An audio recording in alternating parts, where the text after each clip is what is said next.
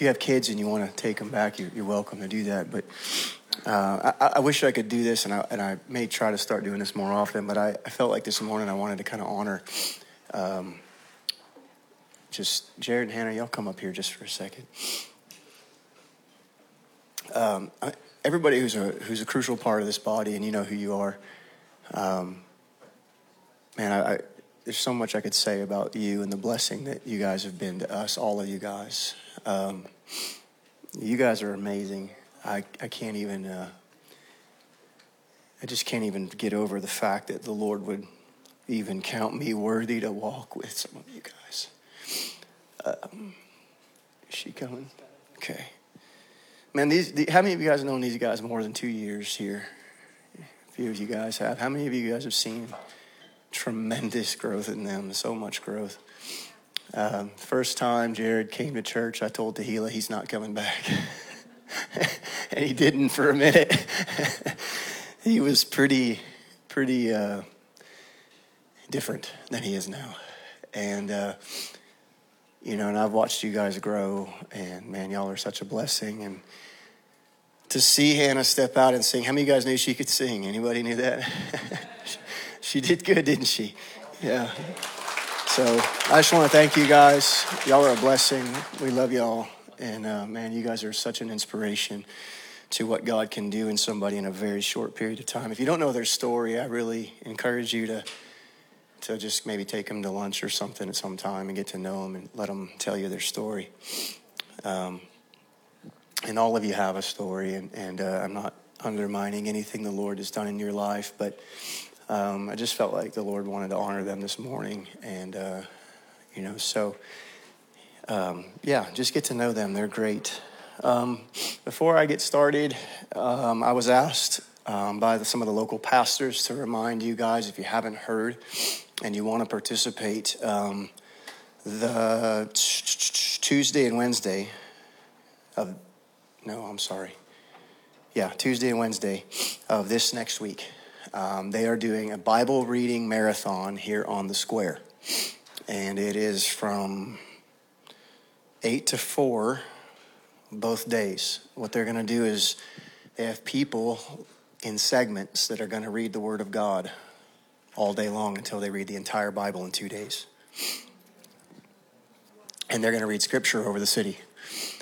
And, um, and so that's going to happen on the courthouse. If you want to be involved in that, um, you can get with me or you can contact, if you guys know Mike Bishop. If you don't know Mike Bishop, um, you can look him up on the internet. Um, he's also a, um, a realtor here in town, just right back here, so his number is pretty available to find. Um, great man of God, loves the Lord, but he's setting that up. And also, Thursday is the National Day of Prayer. So they're asking, and we won't have home group this week in Compton. I, I'm sorry, that's my fault, Abe. I should have told you that um, what we're going to do is cancel home group, and what we're going to do is go down there Thursday night at 6. Um, is that right? I think it's, yeah, Thursday, 6 p.m. They're going to do prayer on the square for the National Day of Prayer and pray over the city. All the churches are going to get together and do that. So we encourage you guys to be a part of that if you can. If you can't, we understand that. Um, but we just wanted to give you guys the, the heads up on that.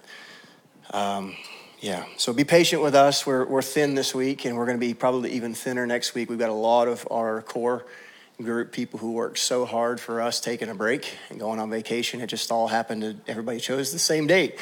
We tried to arrange it to where everybody wasn't going to be gone at the same time, but we failed miserably. So uh, next next week, this week, next week, be, be patient with us. We're trying to do the best we can, and we really would like you guys to come be with us tonight.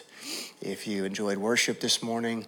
Um, that's what we do on our United Worship nights. We just worship. You don't have to endure me preaching. So it's just Jesus in the presence and hanging out, and you can stay for as long as you want or as long as we're there. But it's going to be at the college, uh, South Campus. We're going to have signs up. We're going to start uh, at 6:30. Doors open at six, and uh, hopefully a lot of other churches are going to be there. Our last one we did was was extremely successful. The Lord really moved in a lot of ways.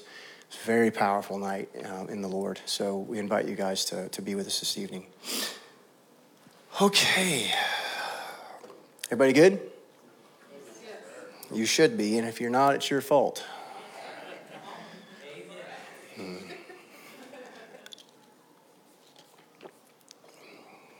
Jesus is always with you.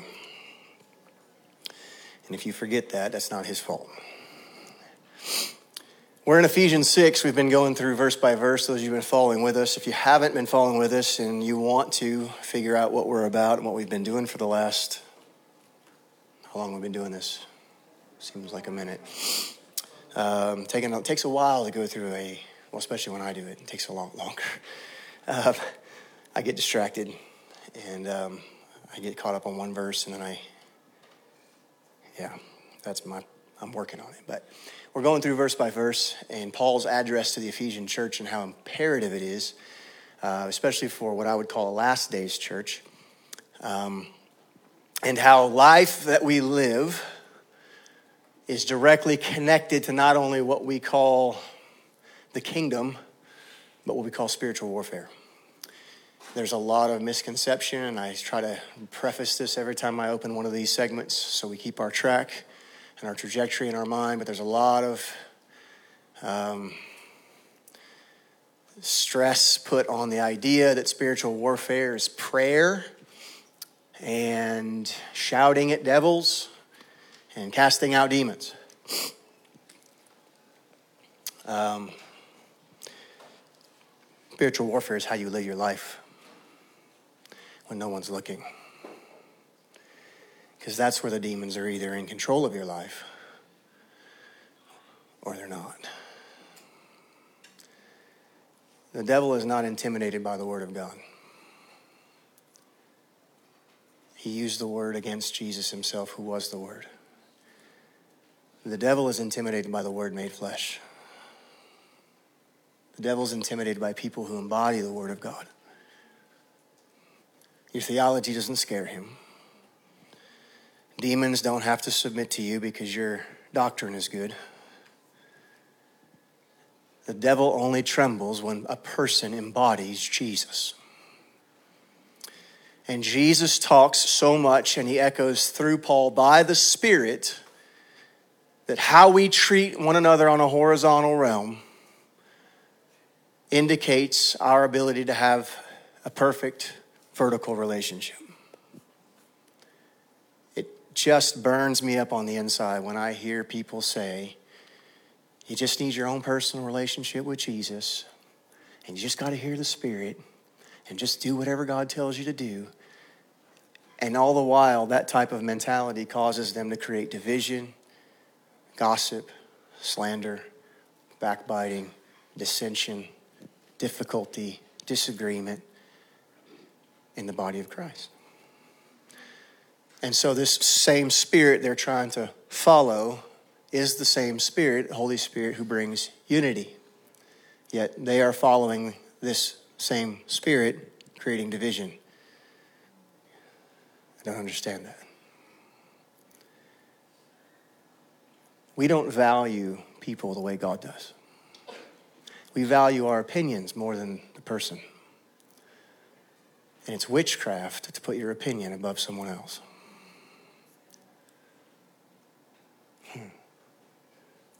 Your opinion needs to serve people, especially if you're right, because that's exactly what Jesus did for us. Was he right? Did he come down here when we were wrong? Did he have a better opinion than we did? Did he serve us in spite of it all? It was his service that changed your heart, not his opinion.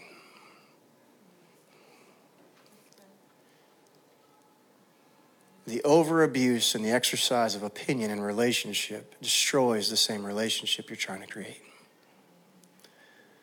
People don't care about your opinions. Only you care about your opinions. I don't care about them. That's for darn sure. Half the time, I don't care about mine because I see it in the Word of God different. I'm like, well, I got to change. And that's how we all should be. Amen? Chapter 6, we're in verse 10. This is the climax of where we've been going. We all wanted to get to this spiritual warfare part because we want to be able to destroy demons and pull down strongholds and conquer lions in this power of gospel that we have. There's such a seduction to that type of mentality in humanity because we know deep inside inherently that we're weak and broken people. And so we desperately crave strength. Problem is, is that what we see as strength, God abhors and despises.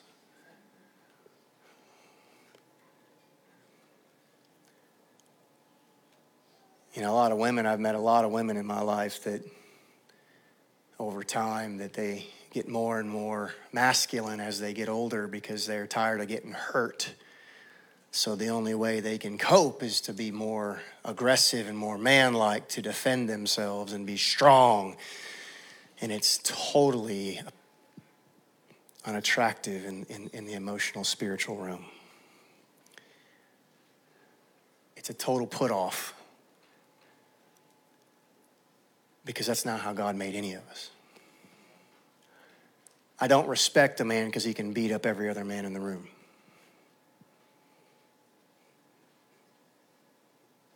I respect a man because he can treat his wife who's weaker than him like Christ.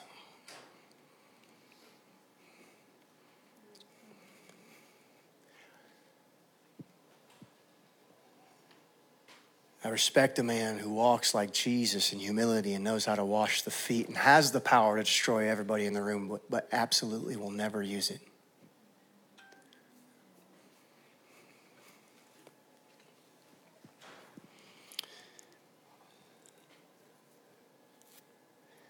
Verse 10. Did we make it to verse 10? Ephesians 6 10. This is the beginning of Paul's address to the spiritual warfare part. Now, he, he gets to this point and he says the word finally almost in every translation. Why? Because up to this point, everything that he said was a prerequisite to what he's about to say next. In other words, if you don't complete chapters one through five or one through six through nine, then what six, ten through the rest of the chapter is unavailable to you. I, I, I caution you into getting into spiritual warfare if your life is a wreck. Because the demon will eat your lunch. And if you don't think he will, try it, and you come back to me in a few years, busted, broken, and bruised, with your tail between your legs, going, I had no clue the hornet's nest I just swatted. There's a false idea that goes around in Christendom that the devil has no power. That is a big lie. He has no authority but he has power. And there's a big difference between the two. But power, he does have. It's only us dumb Americans that don't believe that he does. Foreign Christian missionaries who go overseas and see what the devil does in third world countries will tell you, oh no, he has power.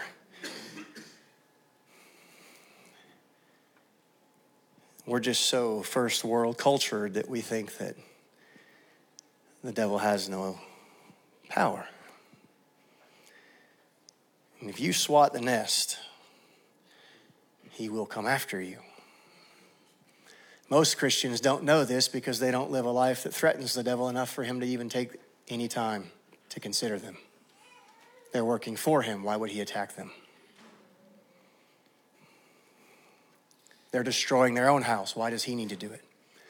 You know, so many people, well, the devil's attacking my family. No, that's the fruit of how you've raised everything in your life, and you just don't like how sour it is, so you're going to blame the devil, just like Eve did. Does this make sense? We don't like it when the consequences of our life come back and bite us. This is why Paul's saying, live this way, live this way, chapters one through six, live this way, so that way when you it comes time for you to actually have to face the demon, he has no place in you. That you're not having to fight the devil and eat your own bad fruit at the same time. Because that's a tough war to fight. That's a two front war when you're eating the consequences of your own life and trying to fight the devil, most people don't, aren't strong enough to do that. Are you with me? I would say 90% of the counseling that I do comes because of bad marriages.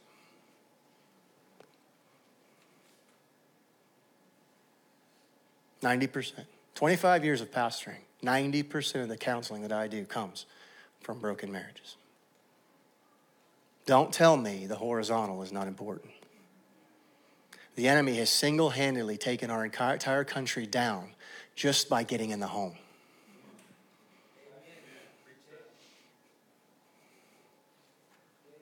And we want to blame the president. And it started with us a long time ago. Because if the home was right, all throughout this country, no way a man like that would have ever gotten even close to the position that he would have been in.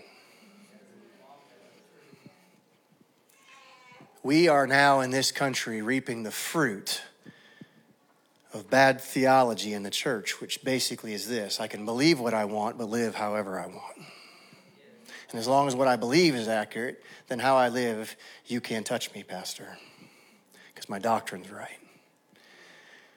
I have recently seen an insurgence of young, dumb Christians, recently born again, recently right with God, who feel like they have the right to be able to challenge every authority who's fought battles they don't even know exist yet, full of the spirit of rebellion and yet their lives are a complete wreck.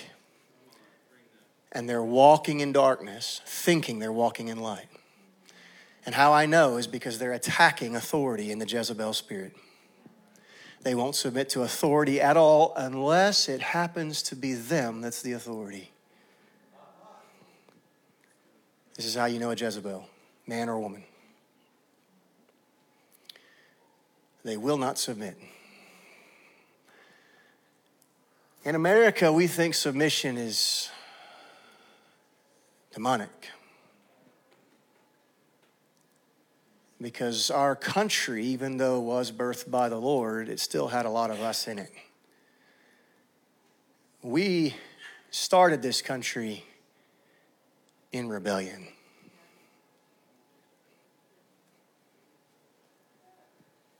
Did God use it? Yeah. But that spirit of rebellion and not submitting to authority and pulling away from authority and breaking away from authority has always been in the American culture to the point now where each person is their own God. Intolerance is that you have to honor each person's idol and not put a fingerprint on anybody. That's impossible. And we have a problem with submission in the church because it's been abused and because we think that Americanism is kingdom.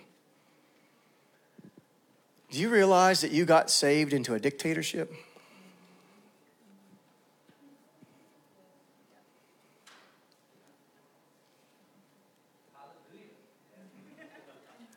The kingdom is not a democracy. You don't get a vote. The kingdom is not a republic. Power to the people. Do you realize the kingdom of Jesus Christ is a dictatorship? And do you realize that this is the only small blip of a moment in time, eternal, past, present, and future, that you have an actual say in anything? Because as soon as you die, you lose all of it. You do not have a will in heaven.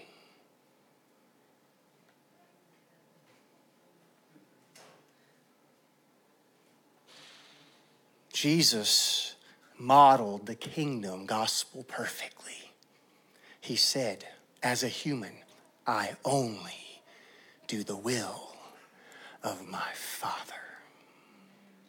Then why is there so much other will in his family?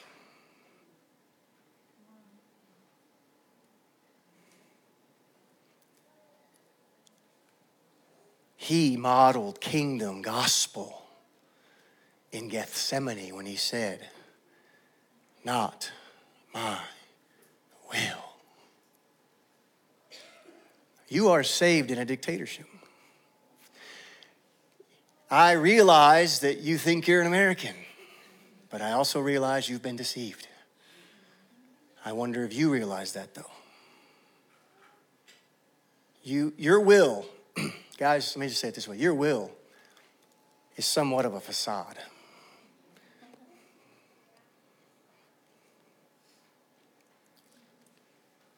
It's temporary, which means it's not eternal, which means it's not really real. It's only real enough for you to make the decision of which dictator you're going to serve, because on either side, that's all there is. Hmm. But we love our opinions. That's one thing that I'm going to love about heaven is that you can't walk through that threshold without your opinions melting off of you and you standing naked in the presence of truth.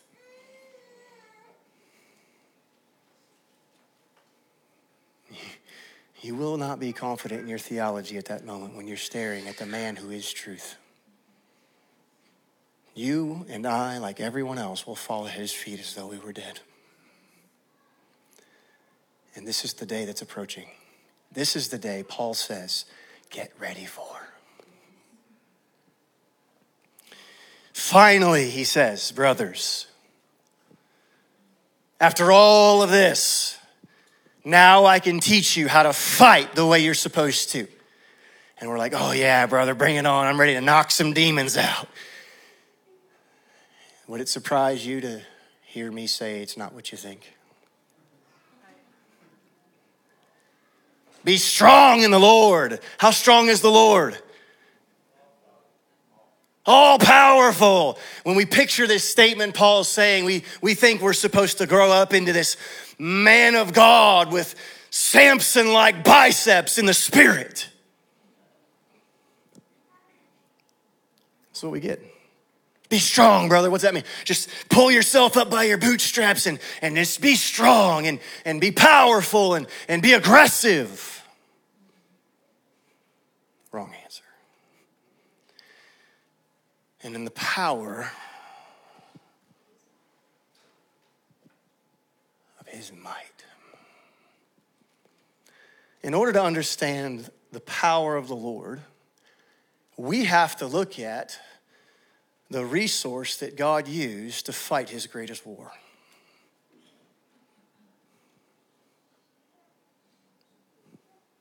Jesus says a statement on the cross. He says, Don't you know that I could call 12 legions of angels and come and basically rescue me at any moment? Now, if you do the math, biblically speaking, 12 legions of angels, if you do the math at how many people one angel is able to kill according to the Bible, which they can kill way more, but according to the Bible, how much how many people one angel can kill? 12 legions of angels would mathematically be able to kill everybody who's ever lived, who lives now, and whoever will. In other words, he says, Don't you know I can come out here and show what you think power is to you and wipe you all out without even a blink? Did he use that kind of power to defeat his enemy? In this earth, what kind of power and strength and might did Jesus demonstrate in order to defeat God's greatest foe?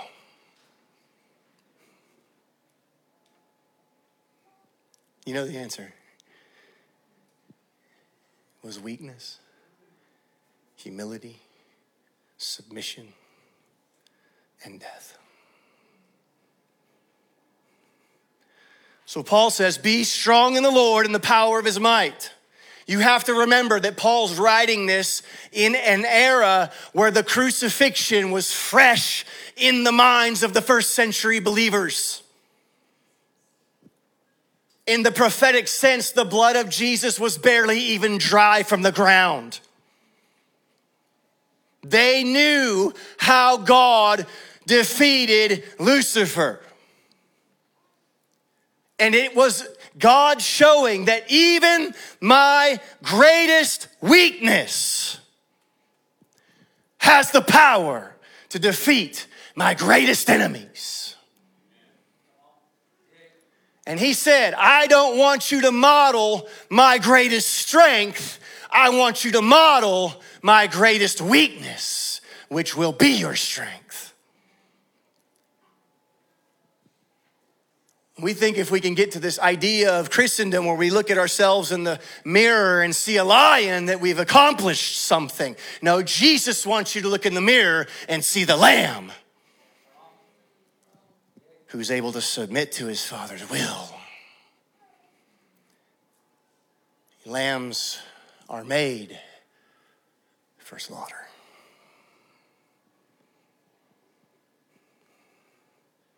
See, in the kingdom, you haven't figured this out yet. Some of you have. Most of you haven't figured out yet. You're a sacrifice. You just don't know it. Whose? That's up to you. You're somebody's sacrifice. The devil's or God's. Because lambs were meant to die.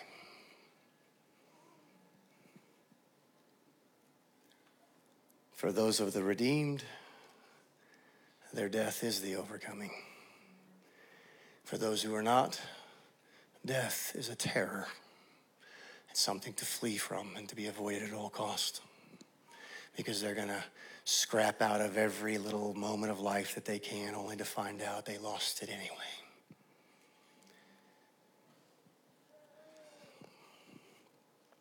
It takes a certain strength in order to defeat God's enemies, and God gave us the ability and the plan and the blueprint in Scripture on how to do that. So before Paul even gets into the weapons of our warfare, he shows us and tells us what kind of strength it takes to wield those weapons. Do you remember David going to battle against Goliath? Oh, I'm already 30 minutes in. Wow. He tried to put on the king's armor, didn't he? Did it fit? It's too heavy. What is the armor called in Ephesians 6? The armor of, does it say it's the armor of the Christian? The armor of the saint? The armor of the believer? The armor of the son? Whose armor is it? It's the king's armor. Guess what? it should fit.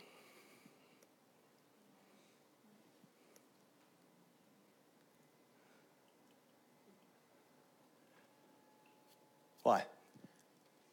Because the king became you. So the armor would fit. So now you're accountable to not only wear, but wield the armor of a king. Yeah? It's funny when we get into all that, like we're all, you know, I've, I've, I've referenced it just a couple times. We're getting all suited up and got all this armor, and we finally look like these powerful soldiers in the Lord, and, and then, and then like, what do we do? He's like, just stand there. No, no, no. I'm like, what do we do? He's like, stand. On what? On everything I said in chapters one through five. Well, no, no, no, I want to attack demons. You do it by standing in what was written before. Let me, let me say something. I'll get to it here, hopefully.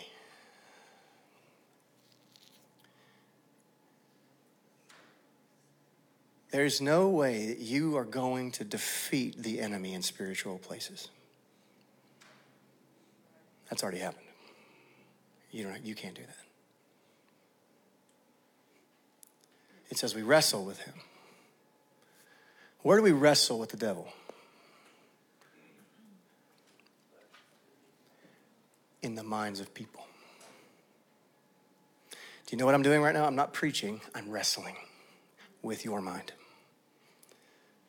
I'm wrestling with the thoughts that you have engendered in yourself, good, bad, or indifferent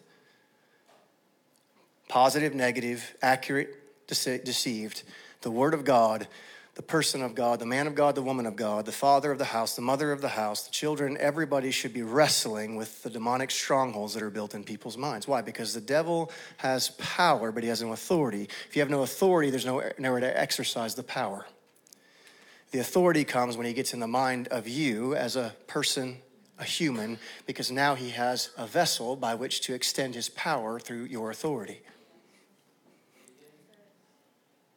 Every impure thought that you've allowed over and over and over and over again in your life has built a kingdom stronghold for the enemy to operate through you.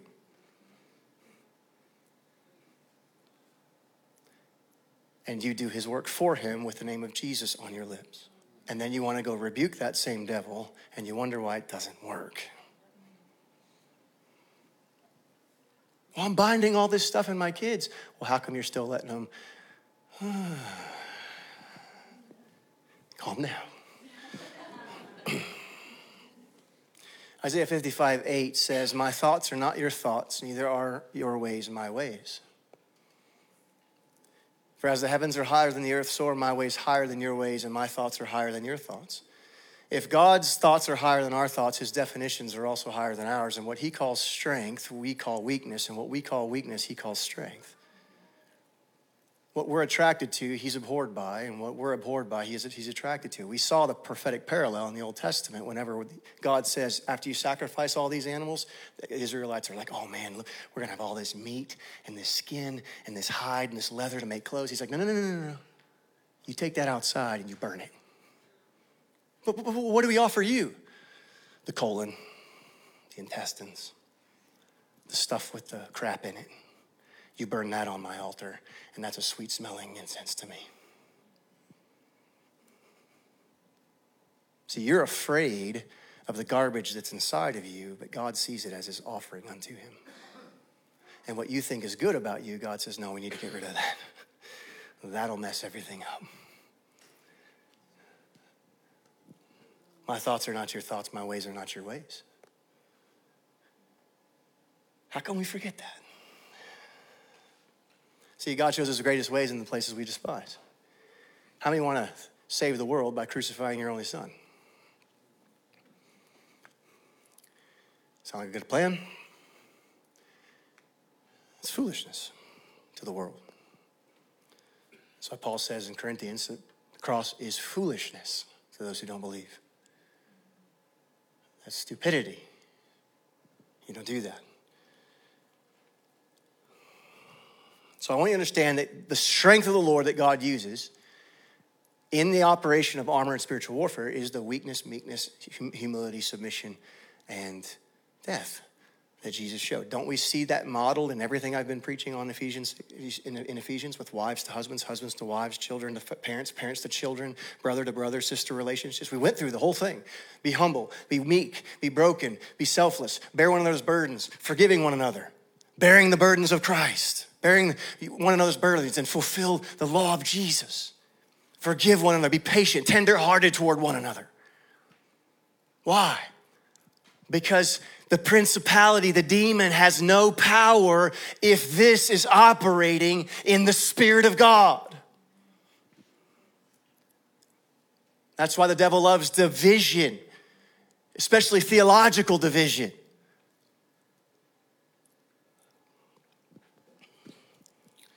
I really hate the religious spirit. So, the spirit of this age is the spirit of Jezebel. It's a spirit that despises weakness. It uses aggression, force, manipulation in order to gain victory. We saw that even in the riots. We saw that in all these things that are happening. People are trying to be forceful and violent because that's what the devil thinks was strong. When Lucifer was in heaven, he saw the strength of the Lord in what we call strength and he was mesmerized by that kind of power. I mean, power that with just a, a, a flicker of his finger could, could create eons of, of creativity. Strength, measuring the sea in the palm of his hand. And the devil's like, I want that power. And so, ever since then, he's been trying to use that kind of power to defeat that kind of power. And God said, I'm going to show you that I'm going to defeat my greatest enemy through the weakness that he despised. And it's the same weakness the church despises, which is why she's not victorious. It's the same weakness wives despise and they don't want to submit to their husbands. It's the same weakness husbands despise when they don't want to love and serve their wives. It's the same weakness children despise when they have to be obedient to their parents. It's the same weakness church people despise when the pastor steps on their toes. We haven't figured out there's power in that weakness. We think there's power in our opinion. Be honest with yourself. How many times has your opinion really changed someone's life? But we still try. And we still force it on people like it's going to work. It hasn't worked a million times past. And what makes us think it's going to be different this time? Your character will change people's minds more than your opinion will. Who you are, not what you believe, is the basis for all change. The Pharisees were right. Even Jesus said, Obey them. Just don't be like them. Who they were did not have the ability to change. What they said was true. That's why I hate the religious spirit, because nine times out of ten, it's right. It's just wrong in how they do it.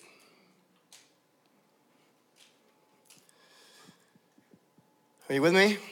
Revelation 12 11. You don't have to turn there. It says, They overcame by the blood of the Lamb, the word of their testimony, and love not their lives even unto death. How do they overcome? This is the coming. This is what's coming. This didn't happen. This hasn't happened yet.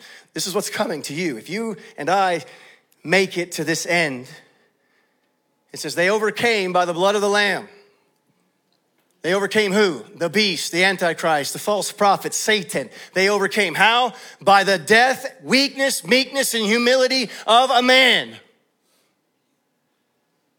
And by the word of their testimony, which is the covenant God gave them. The covenant was sealed in blood. And loving not their lives even unto their death. Was a trifecta of death, and that's how they overcame the beast. But that death to the world looks like those silly Christians. They just lost their lives for nothing. No, you silly world, they lost their lives and gained everything. If we don't raise martyrs, the beast will overcome the church. If we don't start training people to understand that you are a sacrifice, you're never going to get away from that. You can run from it your whole life, but you will be sacrificed for something money, pleasure, lusts, greed, people, politics. You will be sacrificed for something. And Jesus says, What does it profit a man if he gains the whole world and loses his own soul?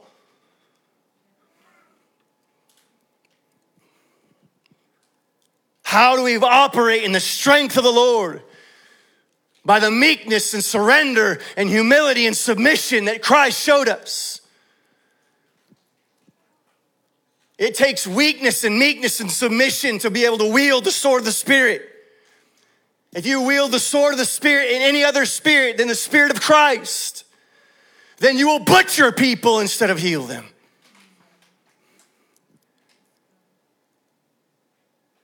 It takes weakness and meekness to uphold the shield of faith. It doesn't take super, you know, human energy and power.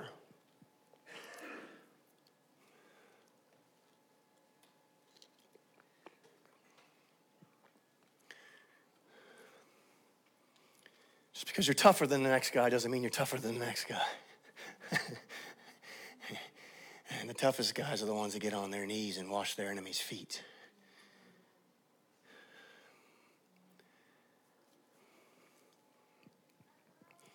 The toughest ones are the ones that don't even know how to think to turn their cheek. It's just who they are.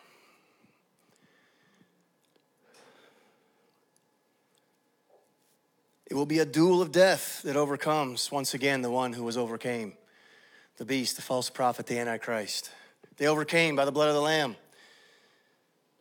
Power drunk saints have no hunger for the true nature of Jesus. Jesus defines himself in Matthew 11, the only time he actually attributes context to himself. He says, I am meek and humble. This is God's agent of destruction to the hell's plan inserted into the earth. And he comes in and goes, Hey guys, I'm here. All that stuff that you don't want me to do, like not taking over the Roman government and taking, you know, I'm not doing all that. I'm gonna win by losing. And we're like, what? That's, that doesn't make sense. Yeah, because my thoughts are higher than your thoughts, and my ways are higher than your ways. Every time you get in an argument with somebody, you've lost because you're using the ways of the world to try to convince the world. Every time you scream and fight at your wife and husband, you're doing nothing but empowering hell. You are hell's sacrifice in that moment. You're not the lamb, you're trying to be the lion. There's only one lion, but there's lots of lambs.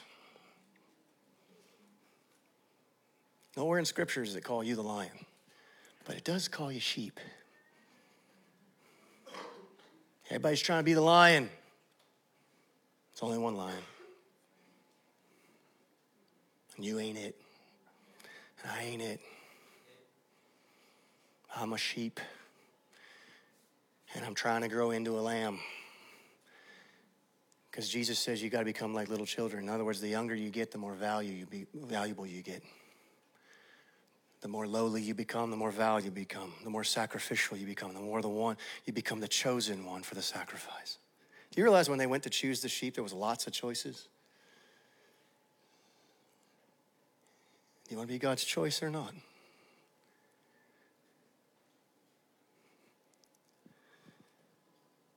God always calls what I'm going to say the Davidic.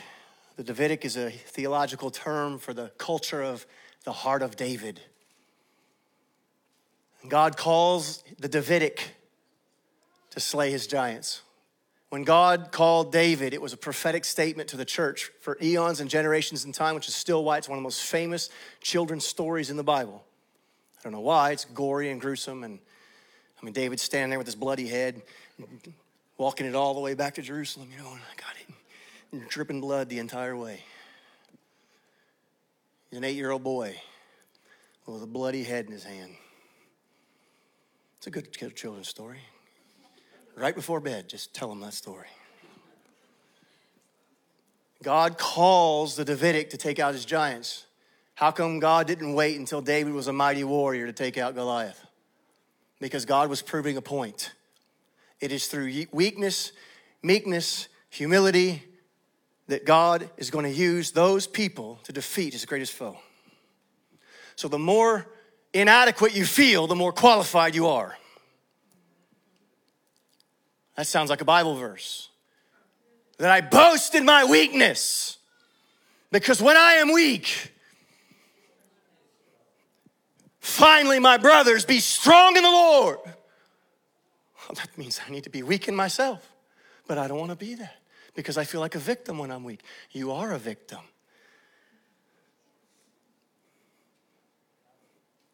You're at the mercy of someone else's knife. And if you're not okay with that, then you're not okay with the nature of Jesus. Well, they shouldn't do that. Well, you shouldn't have killed Jesus either. I didn't kill him. Yeah, you did. So did I.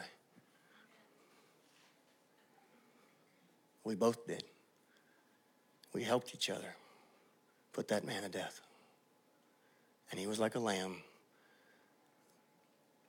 in the Hebrew understanding that licked the hand of the one that was slicing his throat. Have you ever butchered a sheep? I have. It gets you right here because they don't fight you at all. They trust you. And you're like, man, this is what happened on that day.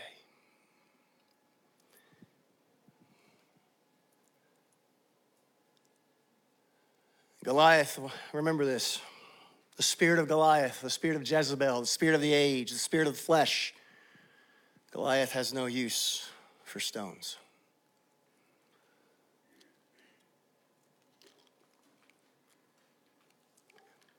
He wants the sword, the javelin, the shield, the power, the authority, the upper hand. Goliath cannot be bothered. The spirit of Jezebel can't be bothered with the little things like submission, obedience, humility, service, love, forgiveness. But the Davidic always see value in the stones, the small things. The Davidic always see value in the stones and the small things. The Davidic always sees the value in the stones and the small things. What was it that killed Goliath or took down Goliath? The stone. Where did that stone land?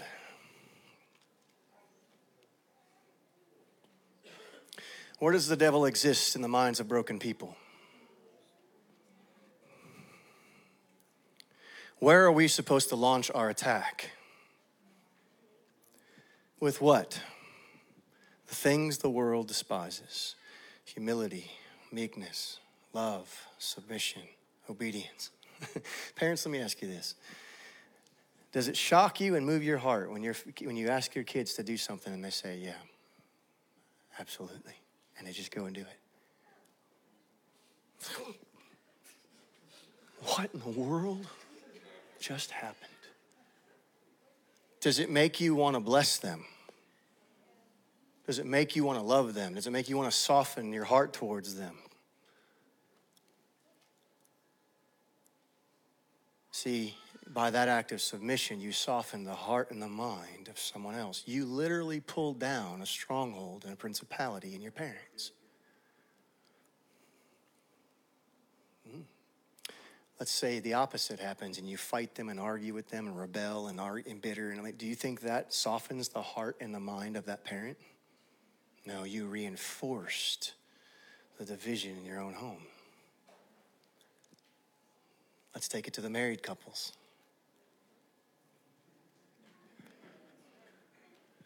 When you fight your husband and scream and nag, do you think that softens his heart?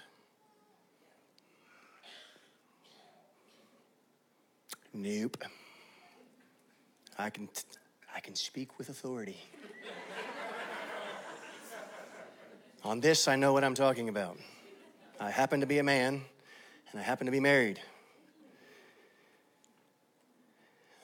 Wives,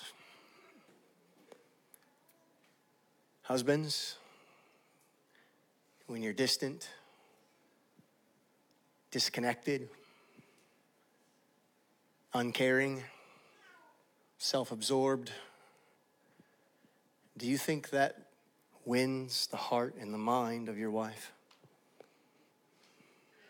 All the ladies are shaking their heads. They're too scared to say amen, but I heard you, women.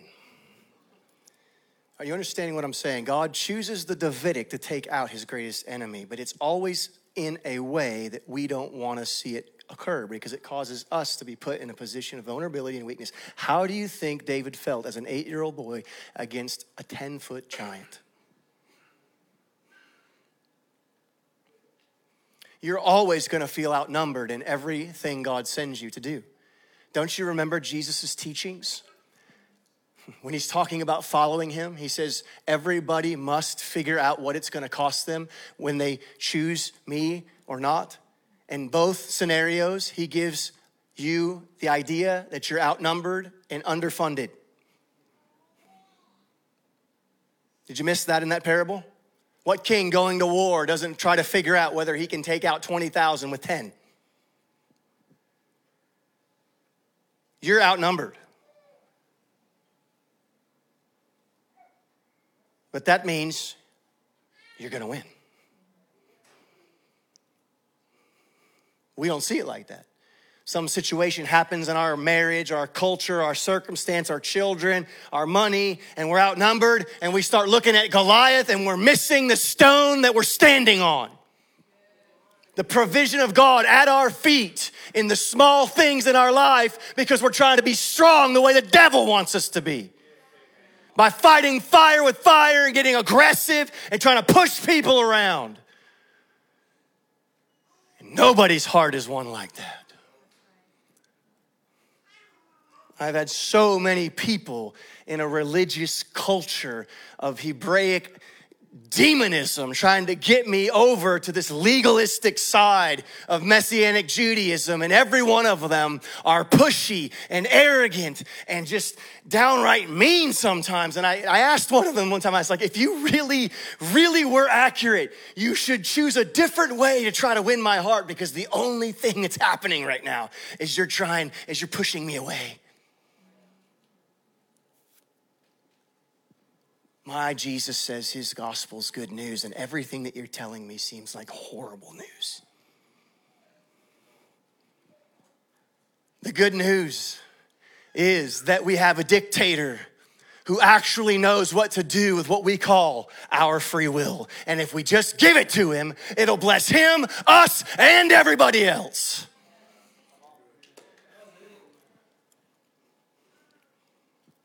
Goliath has no use for stones. 1 Peter 2 4, you come to him, a living stone. Jesus, the living stone, rejected by men. God's ways are always rejected by men. Men and women who've shaped culture are never famous until they're dead. They're hated by their own generation. You read Paul and you think the man was famous in his time. He was despised, outcast, rejected, and in the end, everybody forsook him. You think you would be in his church? Probably not. If Paul came to preach to us, you think I'm hard? Go read how he writes to the Corinthians in the Amplified. At one point, he even mocks them. That's not the love of God. Then why is it in the Bible?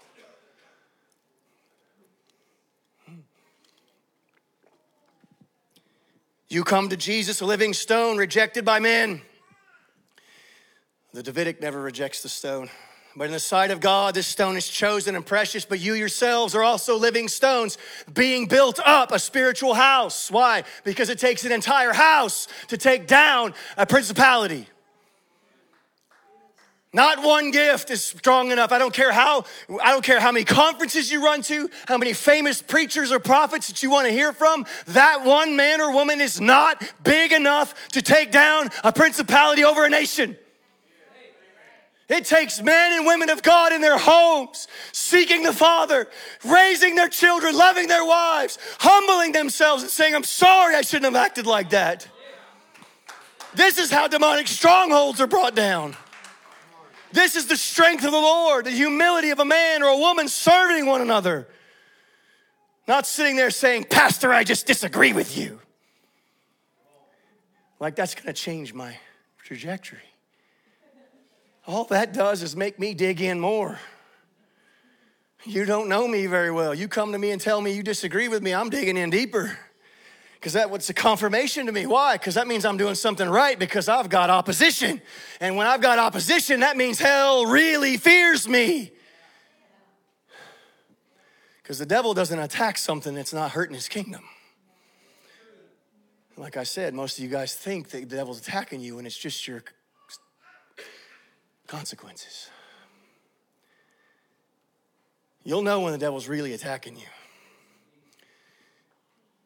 because you're free from bitterness and rejection. And you don't blame anybody. And you're serving and getting crucified, and you're doing it without hurt. And you still keep at it, and he still keeps sending people to stab you in the back, and you just say, Every wound you give me only makes me stronger, bring it on. Every new person that walks through that door has the potential to carve my heart out again, but it's been carved out a million times, and Jesus has restored it every time, so I'm not afraid. Neither should you be. You serve people no matter what. But you can't serve them if you're in yourself. You yourselves, living stones built up Verse 6 in 1 Peter 2 For it stands in Scripture saying, Behold, I'm laying in Zion a stone, a cornerstone, chosen, precious to whoever believes in him, and whoever believes in him will never be put to shame. This is the stone that we fight with in this power and principality realm that we're talking about. The stone of Christ. What did that stone show us? It showed us how to come down. It showed us how to hide and be hidden for a season. You'll always know the spirit of Jezebel and pride because they have no capacity to be taken to the wilderness. They don't want to be put under the knife of God. They don't want to be prepared. They just want to be called.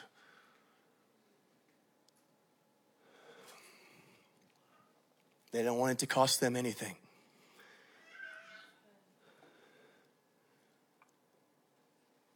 So the honor is for you who believe, but to those who don't believe, this stone that the builders rejected has become the cornerstone of the church. This way of God, this power of God that the world rejected has become the way of God and the operation for the church of Jesus Christ. That's what that says.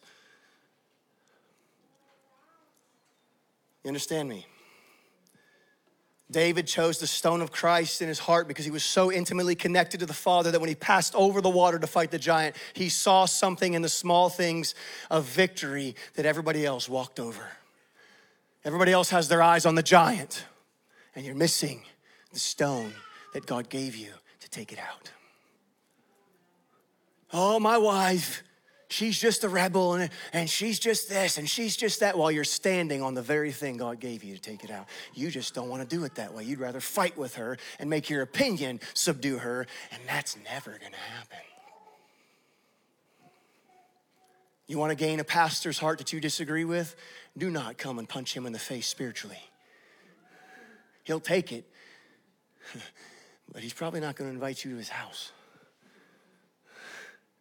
Not because he don't want you there, it's because he don't trust you with his wife and kids. He'll take the beating, but you don't mess with his family, right? See, spiritual warfare is not about aggression. The more loud you get, doesn't intimidate the demon. I've been in services before, it's comical. I can almost hear the, de- the devil's laughing. People getting loud and rebuking the devil, and, ah, like like, if, if, if human energy was enough, the walls of Jericho, when they fell, that would have killed hell too. The shout that came actually triggered an earthquake. That's what happened. Everybody thinks it was the shout. No, it was an earthquake that happened. Call it timing, call it triggering, I don't know. Science will tell you that certain resonance at enough of a pitch in a, in a decibel will actually trigger certain things in the earth. They shouted loud enough, it caused an earthquake. If it was about decibels, the devil would have been destroyed then. It's not about decibels. Are you with me? The stone of victory was made for the head of the giant.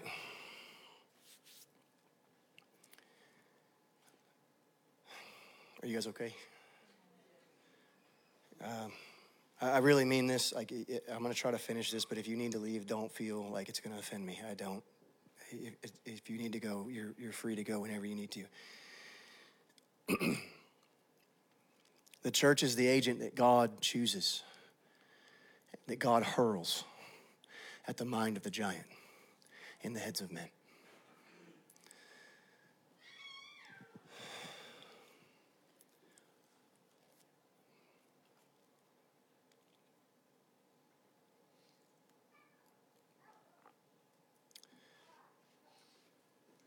I want to say this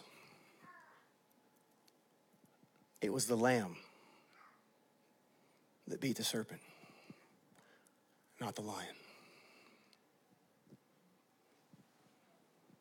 Let me say it this way it was the lamb that defeated the dragon, not the lion. You're trying to be a lion. You need to learn to be a lamb. In Genesis, we see the devil as a snake. In Revelation, we see him as a dragon. He did increase in power, he grew, just the same way we're supposed to grow. grow.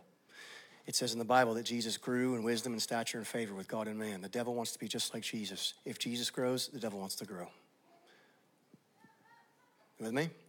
He grew in the exertion force, the exertion force of power. Jesus grew down. He became like a little child. And then he says, Everybody who comes to me must come to me as a little child, dependent, weak, broken, humble, willing to learn. That's, this is so good, man. Revelation 6:15, the kings of the earth, the great ones, the generals, the rich, the powerful, everyone, slave and free, hid themselves in caves and rocks and mountains, calling to the mountains and the rocks, fall on us and hide us from the face of him who's seated on the throne and from the wrath of the Lamb. You would think they would say, from the wrath of the lion. They're scared of a lamb. The rich, the powerful, the, the great, the, the powerful of the earth are hiding from the power they despised when it was offered to them.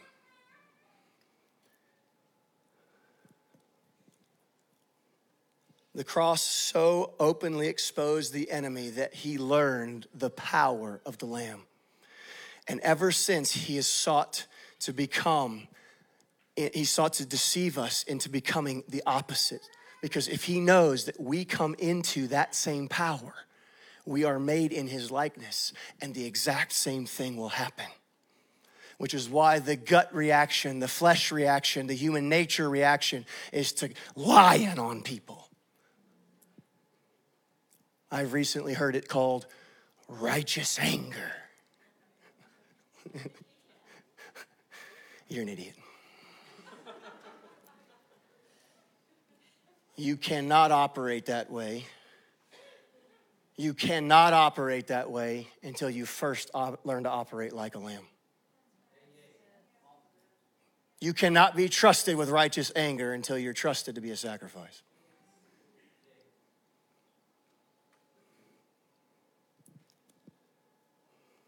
Righteous anger. Oh my goodness.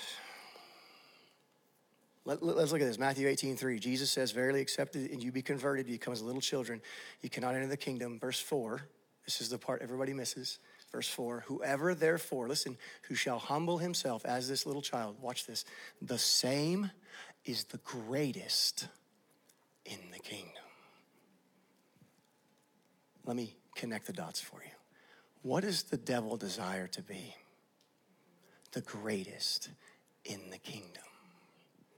What honor and privilege has Jesus given you to become what? The greatest in the kingdom. How do you become greatest in the kingdom?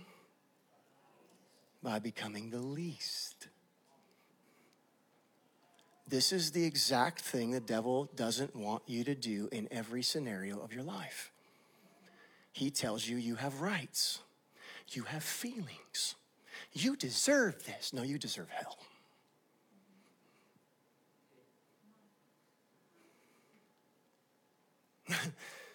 so do I. Probably more than you. Whoever will humble himself, strength of the Lord, will be great in the kingdom. What does it say? That Jesus humbled himself and was given a name above every name. You want to have spiritual authority? Go down. You think submission is demonic?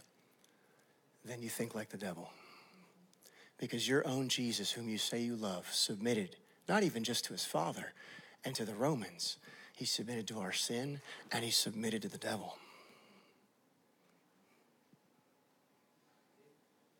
And it was that submission that changed everything.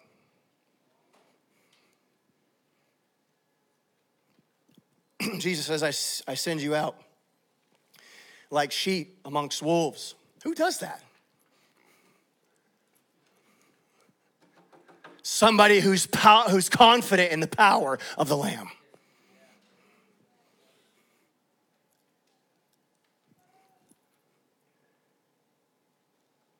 Oh my goodness. Do you realize that wolves don't know they're wolves? We read those statements thinking that they know they're wolves and they know exactly what they're doing. They don't. They think they're sheep. How, how do we know that? Because scripture tells us in Matthew 7, Jesus has all these people who stand before him who are shocked and surprised that they're not going to make it. They thought they were sheep. They didn't know. Why? Because the only reality they live in is their reality. And when you have wheat and tares, which is the opposite end of the spectrum, a different way of, to analyze it, if you have a tare who's a tare and only exists as a tare, it knows it has nothing inside of it, so it assumes that the wheat next to it has nothing inside of it either. Because it judges itself by itself, and everything that's around itself is judged by how it feels, its thinks, and its opinions. The age old, the age old, the age old saying is this is that we don't see things as they are, we see them as we are. So true. Many times we think somebody's arrogant because if we did that exact same thing, it would be arrogance for us. But in them, it's confidence because they've been broken so many times in areas that we're still stubborn. So we put that on them because if we did that, it would be on us because we see it as ourselves. So wolves think they're sheep. How do you know a wolf? Their only desire is to bite, devour, and consume everything around it. The wolf has no ability to lay its life down for the sheep. They attack authority, they sow discord, division, they get into home groups and fellowship meals and talk against the pastor. They love to find fault. Sheep are made in the image of the shepherd. And their only desire is to cover all the sin they see. That's a good shepherd. He sees all the sin, but his desire is, I got to cover it. A wolf, I got to expose it. You know where people get that? From the pastoral epistles in Scripture. Those are written to pastors.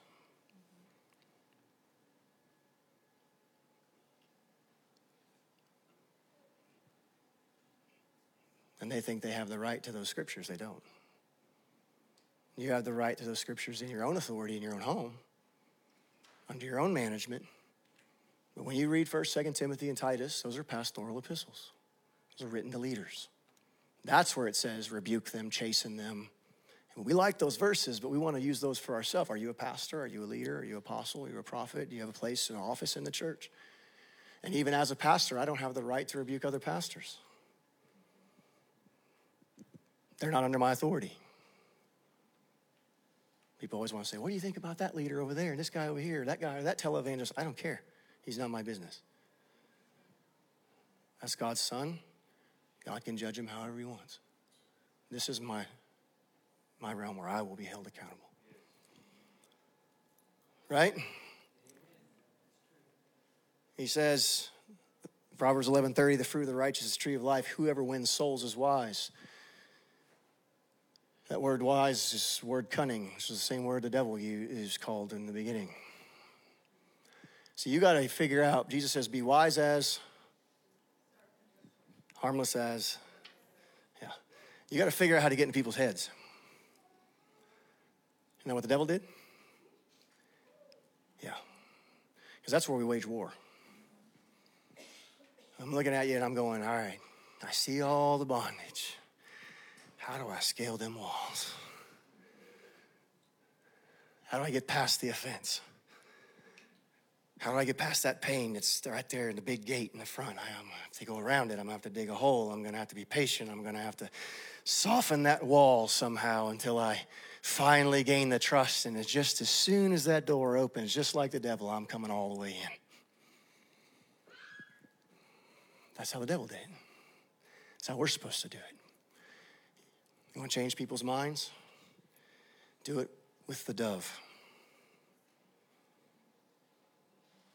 the lamb. You can read 1 Corinthians 2. I won't tell you because I'm out of time. I'm sorry. The summation is this the wisdom and the strength of God is the cross.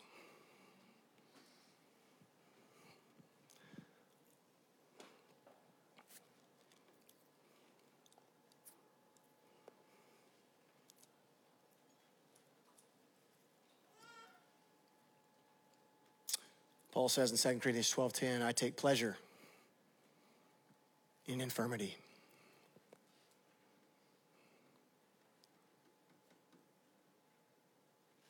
Is he sadistic? Or has he found the source of power?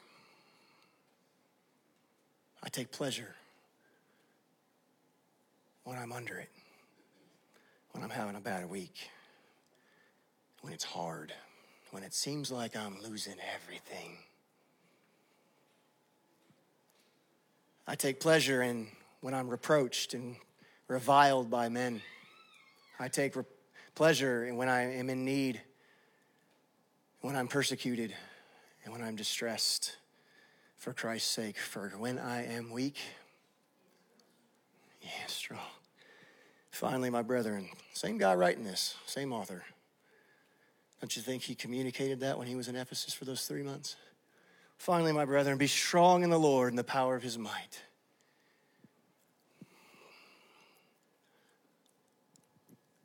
How do I know that this is his heart? I'm summing, I'm wrapping this up. For those of you who weren't here, we went over this in Ephesians 1, but I'll read it.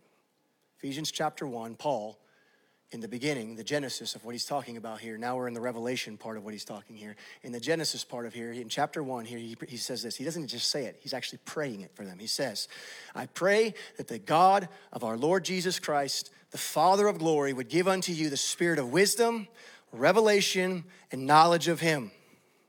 That the eyes of your understanding would be opened, that you would know what the hope of His calling is, the riches of His glory and His inheritance into the saints, and the exceeding greatness of His power to us who believe according to his mighty working power which he wrought in Christ when he what raised him from the dead the power was found in the death, the burial, and the resurrection. He says, I pray your eyes are open to this reality. It, Paul's mind, it took prayer to open people's eyes to the reality of Christ so that that reality could begin to take over the principalities they were trying to rebuke.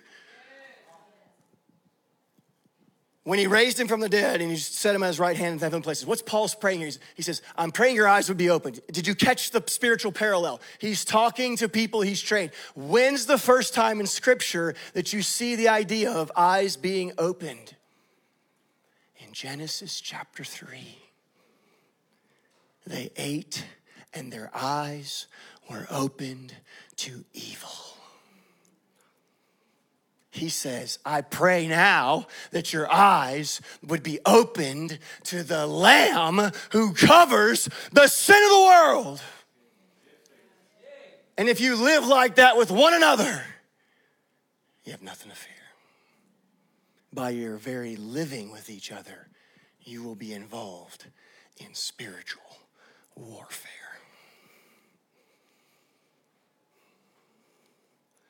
Does this make sense to you? Finally, be strong in the Lord. The law is this the love with all, God with all your heart, soul, mind, and strength. All, all your heart, soul, mind, and strength, and to love your neighbor as yourself. Be strong in the power of the Lord, all your heart, soul, mind, and strength. What kind of strength is he talking about? Human ambition? To love God with all your heart, soul, mind, and to love God with your strength is to actually lay it down. To love God, to love your brother with your strength is to lay it down.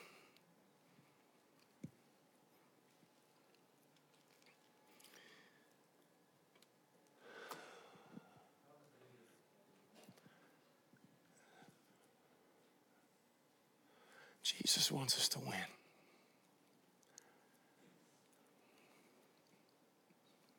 But he's only going to let us win his way.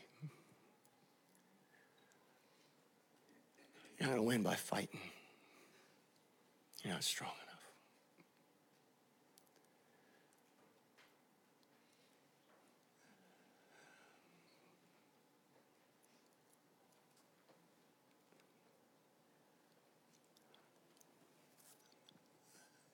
The thing that we despise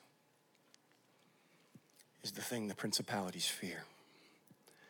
The last thing they want is you figuring out that your greatest strength is your weakness. I'm doing battle with your head right now. Mind renewal. I'm throwing stones at you, not to hurt you, but to take out the giants in your life and give you the tools you need to begin to destroy all the things that have completely mocked, ridiculed, and devastated your life. You're standing on stones and you can't even see them because you're too busy looking at the giant. Look down.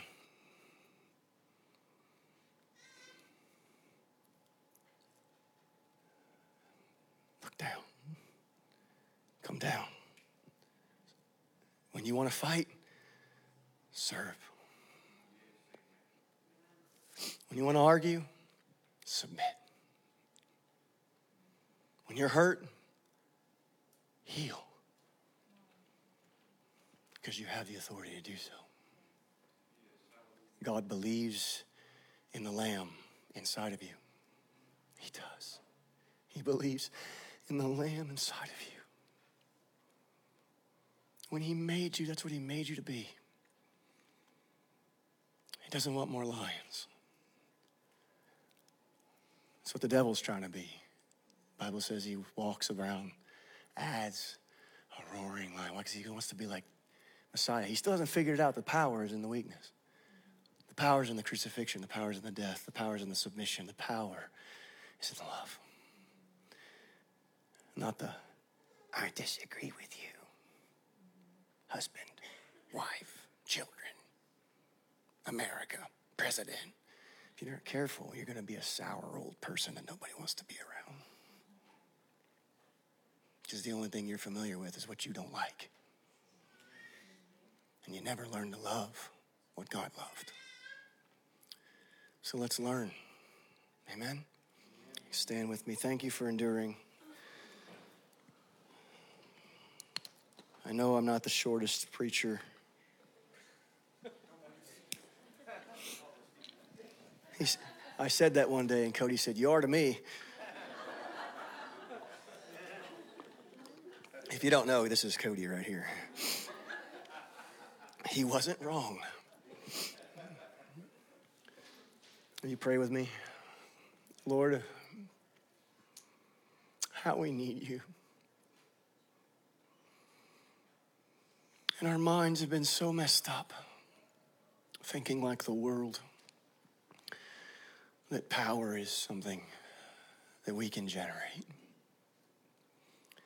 when power is really something that we let go of. So make us a sacrifice unto you, because our day is coming. We will die. That cannot be avoided. So, if that's the case, let us die unto you. And while we live, let us be living sacrifices unto you. Give us grace.